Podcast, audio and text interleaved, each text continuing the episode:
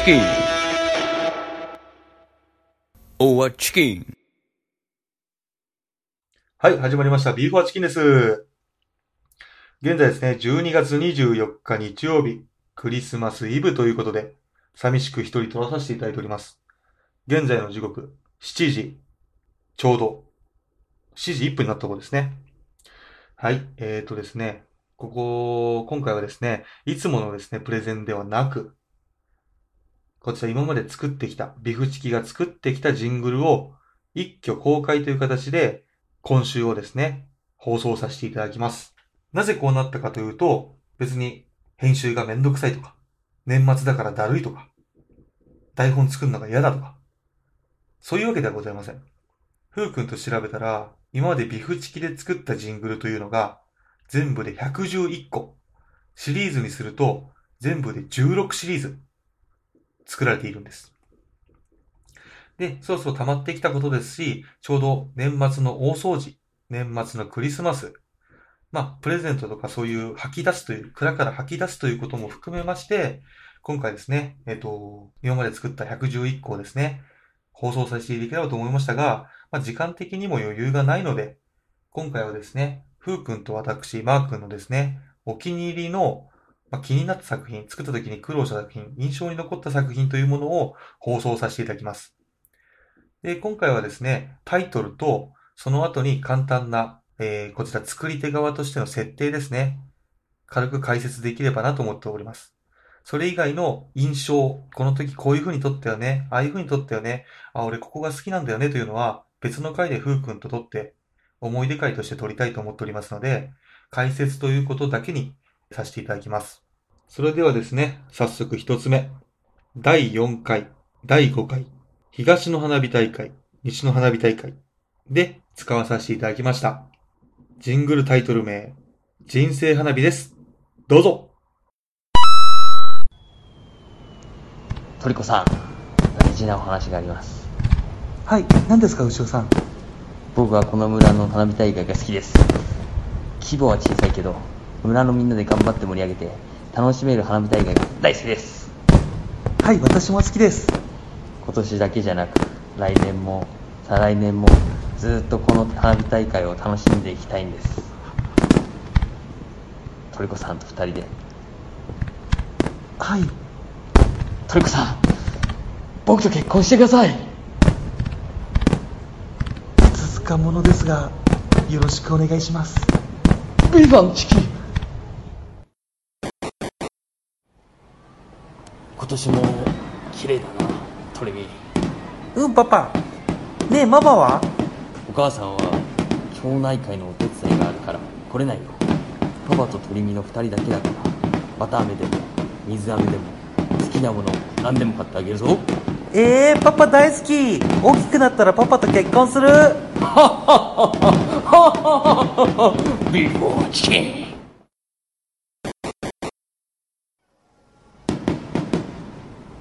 年も綺麗だなそうだね、お父さん。まだ鳥見が小さい時に2人で見に来たっけなうん。綿飴も水飴も、お面も何でも買ってくれたよね。うそうだっけ？その後お母さんに甘やかしすぎだって怒られたじゃん、お父さん。そうだったなお父さん、育ててくれてありがとう。私、幸せになるね。お父さん？向こうで豚太郎くんが待っているぞ。行ってきなさい。お父さんは？少しだけ花火を見たら行くよ。ビーフチキン。トリコさんよ。今年も綺麗じゃなそうですね、牛尾さん。あと何回見えるかわからんがわしゃ幸せ者じゃ。トリコさんありがとう。私こそ牛尾さんと過ごせた時間を幸せでしたよ。ありがとうございます。綺麗じゃな。そうですね。ビーフはチキン。はい。今お聞きいただいたのが、人生花火というジングルになります。こちらですね、えービフチキ初の、え4部構成のジングルになっておりまして、こちらですね、一人の男性を基軸に置き、花火と共にその人生を追っていくという形のストーリーになっております。一つ目がですね、プロポーズ編と言われる、まあ、簡単に言うと本当にプロポーズしただけですね、の作品です。で、二つ目が家族編と言われるもので、ちっちゃい娘様と二人で花火大会に行き、その時の様子を、えー映画化化していただきました。で、三つ目で、その娘が成長し、もう結婚するということで最後に家族で花火大会に行き、えー結婚前夜編という形で、えー撮らさせていきました。で、その後ですね、えー順調に人生を送り、最後は最初にプロポーズをしたトリコさんと一緒に老後を迎えた時の花火大会。もう僕の中ではこの後ですね、悲しい話ですけども、どちらかが欠けてしまうという形で描かさせていただきました。二人で見れる最後の花火大会だったという悲しい結末なんですけども、そこら辺は皆様には、えっ、と、裏設定なので関係ないと思いますが、僕的にはそういう気持ちで書いた作品でしたね。なので、プロポーズ編、家族編、結婚前夜編、老後編という形で一人の人生、一人の男性を基軸に花火と共に送ったというジングルになっております。以上です。で、次ですね。えっ、と、次がですね、第13回、第14回、山の危険生物と海の危険生物のプレゼンでやらさせていただきました。MH2G ジングルというものになります。ぜひお聴きください。どうぞ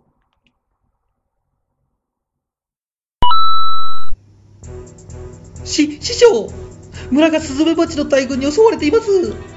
そんなことで騒ぐんじゃない。すいません。しかし師匠このままじゃ。それではお前にスズメバチの撃退法を伝授しよう。スズメバチの大群が来るだろう。距離がどんどん縮まる。目の前まで迫ってきたところを人差し指と親指で潰す次々と襲ってくるがそれ以上に潰す。以上だ。行ってこい。はいさ、さ、ささすが師匠。ビューフはチキン。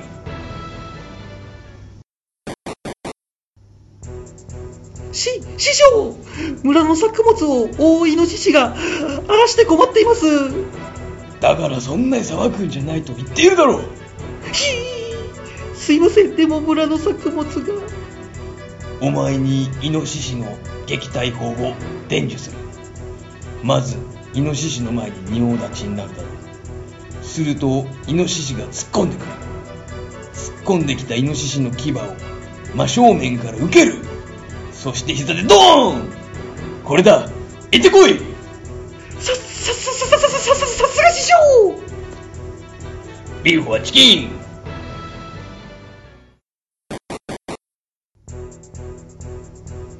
し、し、師匠ヒグマが村に現れました。何回は済んだ。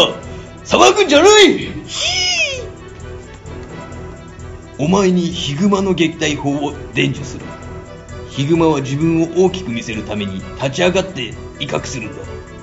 全体重の負担が立ち上がった足にかかるだろ。そしたらローテ一発よ。行ってこい。はい。ビーフはチキン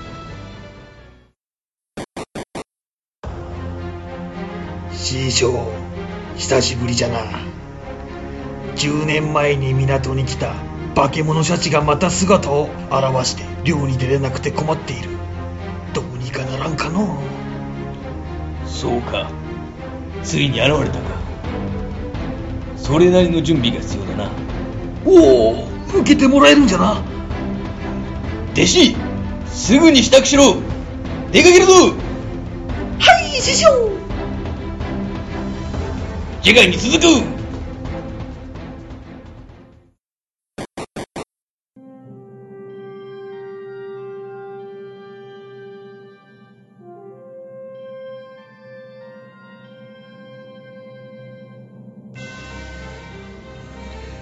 師匠海に来て何をするんですか？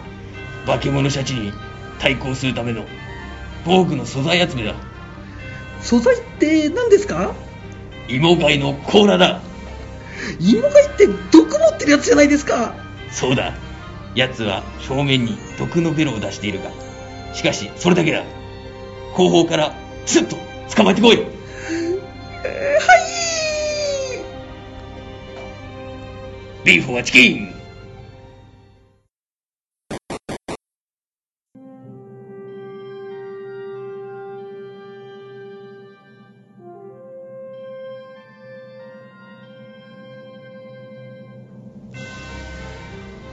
師匠僕は作りましたけど今回は何を作るんですか？今回は、世界最強の猛毒を持っているキロネックスを捕まえて、罠を作るんだ。世界最大の毒なんて今回は死んじゃいますよ大丈夫だ。キロネックスの毒が通じない。ウミガメの盾を用意した。行ってこいビーフはチキン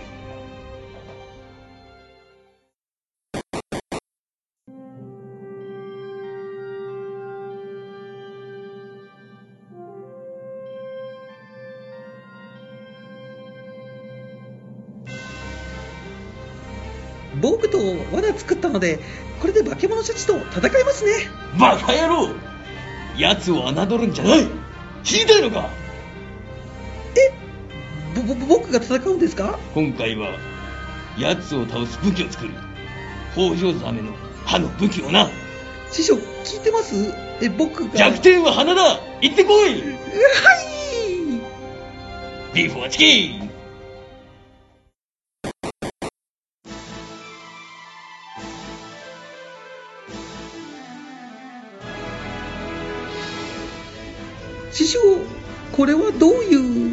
防具は芋貝アーマー。罠はキロネックス特爆弾。武器は北条ザメランス。すべて揃ったな。はお前もよくここまで立派に育ったな。すべてはお前に伝授した。お前の両親の仇、化け物シャチを倒してこいあまだ両親は生きてます弟子よ行ってこいはいビーフはチキン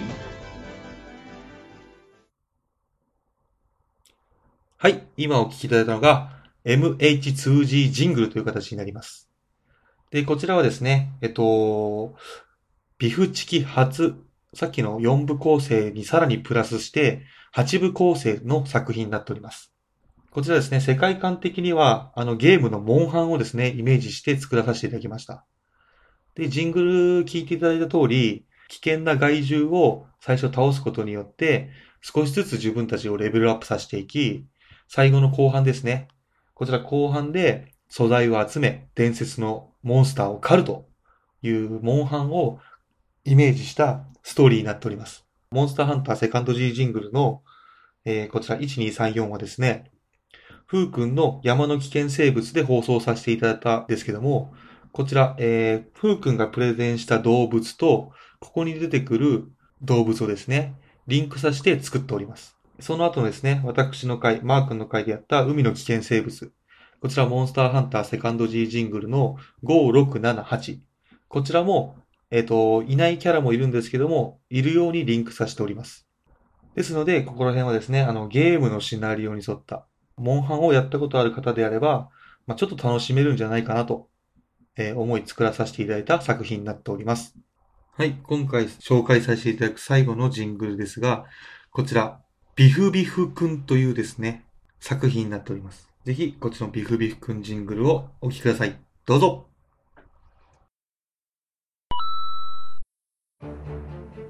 2000X 年8月赤城乳業から衝撃的な発表があったそれは永遠の小学生であるガリガリ君が中学校へ進級してしまうため引退するという内容赤城乳業は困った末に2代目ガリガリ君を全国から募集するオーディションを開催することを決めたのであった。そして第2のガリガリ君オーディションが埼玉県深谷市上芝町で開かれることになり昔からガリガリ君に憧れていた少年が名乗りを上げた。ワイがビューハック。ワイが二代目ガリガリ君になるんや。こうして2代目ガリガリ君を目指すフークの旅が始まったのであった。ビューファーチキン。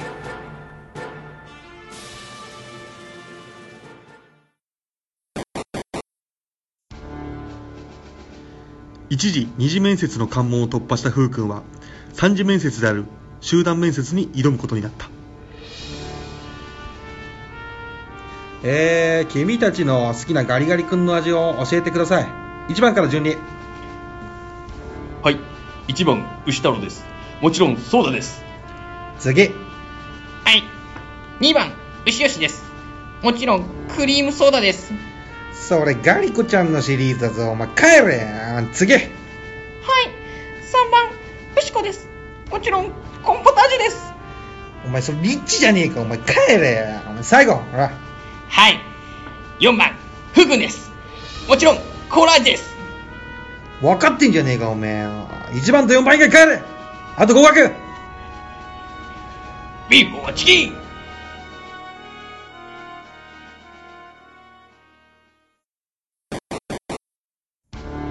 ついに三次面接を乗り越え最終面接までやってきた風君。彼はライバルとの一騎打ちを制し二代目ガリガリ君の座を掴むことができるのか。はい。ガリガリ君に必要な三大要素は何だ？牛太郎君はい。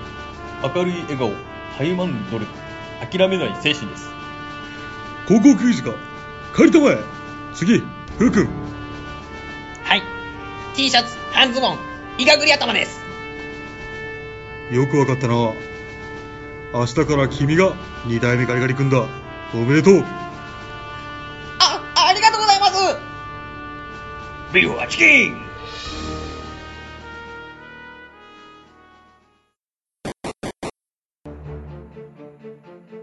第2のガリガリ君オーディションに見事合格した風君だったが、次の日、赤城乳業本社に呼び出され、合格取り消し処分を言い渡される。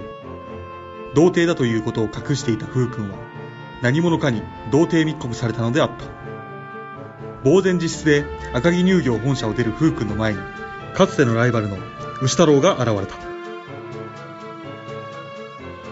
ふうくんじゃないですか。こんなところで会うなんて奇遇ですな。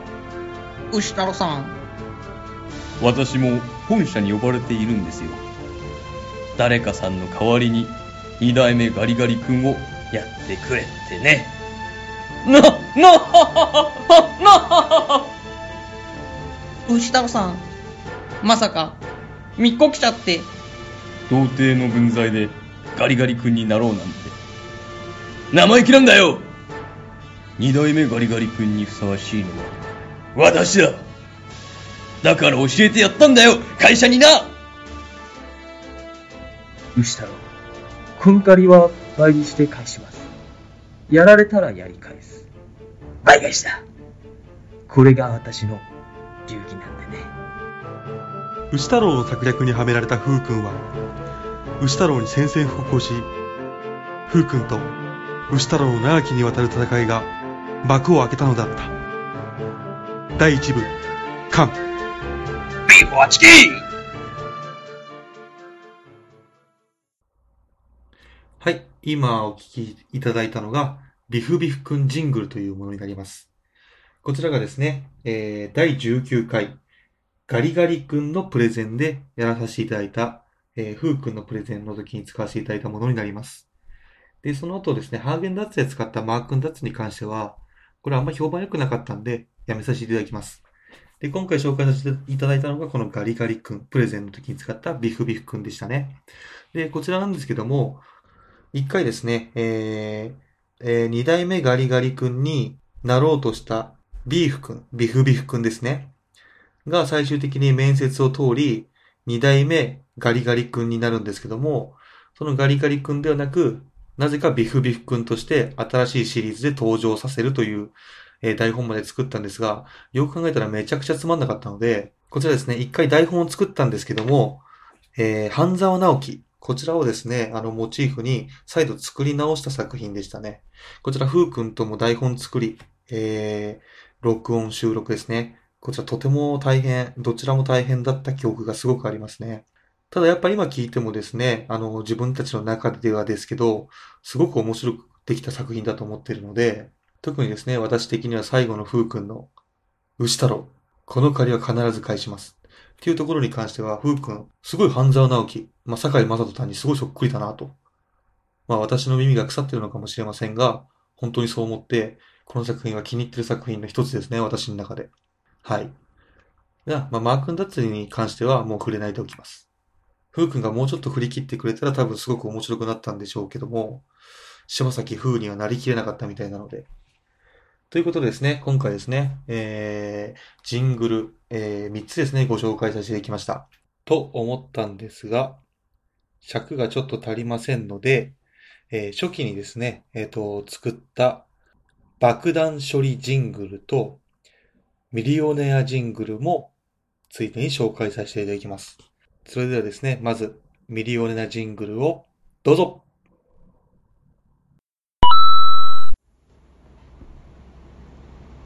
さあ、いよいよ最終問題。正解すれば1億円。不正解なら賞金没収。見事1億円を持って帰れるでしょうかさあ、最終問題ですが、1億円もらったらどうしますか？両親にビフチキを買ってあげたいと思っています。親孝行してあげるんですね。ご両親も幸せ者ですね。それでは最終問題に行きましょう。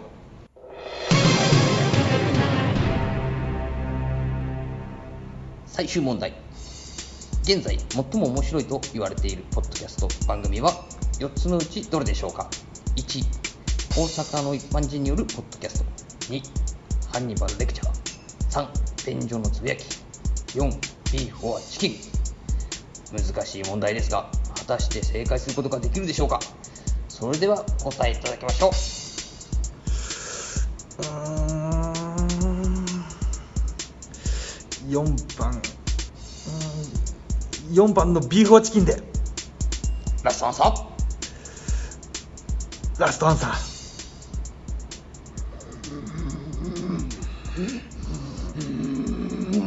残念。 beef or chicken。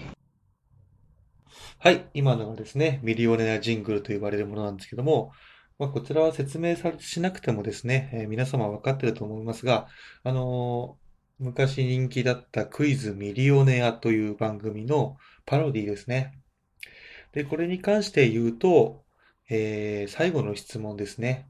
あの3つに関して言えば、まあ、私のほぼ趣味の番組です。で、正解に関して言えばありません。最後、結局自分たちの番組が外れというオチだけで、あそこに優劣はつけていませんので、どれが1位かはご想像にお任せします。そしてですね、えー次が爆弾処理ジングルをどうぞ。司令木曜物に接近完了。残り10分を切っています。指示をお願いします。現在犯人から情報を聞き出し的確かつ迅速に処理をしてくれ。了解。木曜物の処理を開始します。頼む。ビーフォアチキン。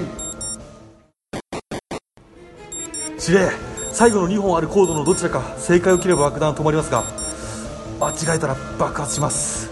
何ビーフとチキンどちらの線を切ればいいか指示をお願いします。解析はまだか。くそ残り30秒指示をお願いします。全責任は私が取るビーフを切れ。了解しました。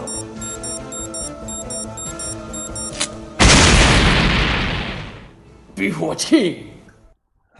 こちらですね、えっ、と、爆弾処理ジングルなんですけども、これ本当はですね、えー古畑任三郎シリーズの事件ファイルエピソード17、赤か青かをモチーフにして作った作品で、本当はあの最後のですね、あの木村拓哉が、赤か青かはちょっと忘れちゃいましたけど、赤だったら赤、どっちを切れば爆弾が止まるんだ、言え、と古畑任三郎が言ったところに、木村拓哉が赤と言って、ルート畑任三郎は、あの、今泉くんに、青を切れって指示をして、すみません、正直ですね、あの、当時もうる覚えで台本作って、さらに今もうる覚え状態なので、まあそんな感じのイメージを作ったんですけど、当時はですね、そのジングル自体が、そんな一部構成、二部構成ぐらいで終わらせる予定だったので、まだこの2個で終わらせるとしたら、その犯人との絡みとかもいろいろ含めてちょっと作りづらいなと思って、もうそれであれば、スワットの爆弾処理班みたいな感じで、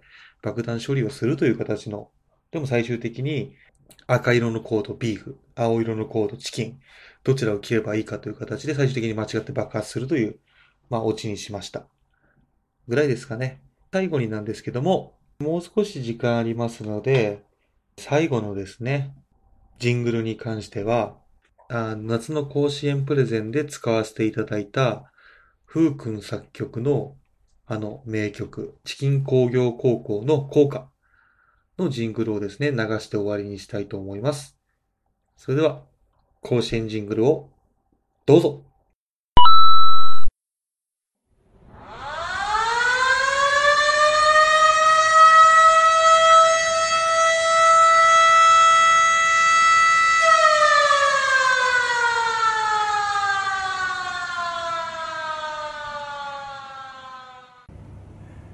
さあ始まりました。第99回全国高等学校野球選手権大会決勝。三重県代表ビーフ大附属ビーフ高校対鳥取県代表鳥取県立チキン工業高校の試合です。ビーフはチキン！5回表ビーフ大附属ビーフ高校の攻撃です。いけいけビーフおせおせビーフ！いけいけビーフおせおせビーフビーフはチキン。8回裏チキン工業高校の攻撃です。チキンチキンおいチキンブルー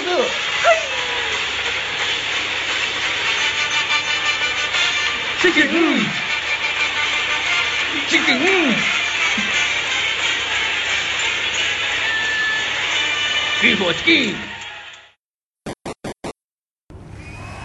それでは優勝した鳥取県立チキン工業高校の校歌斉唱です。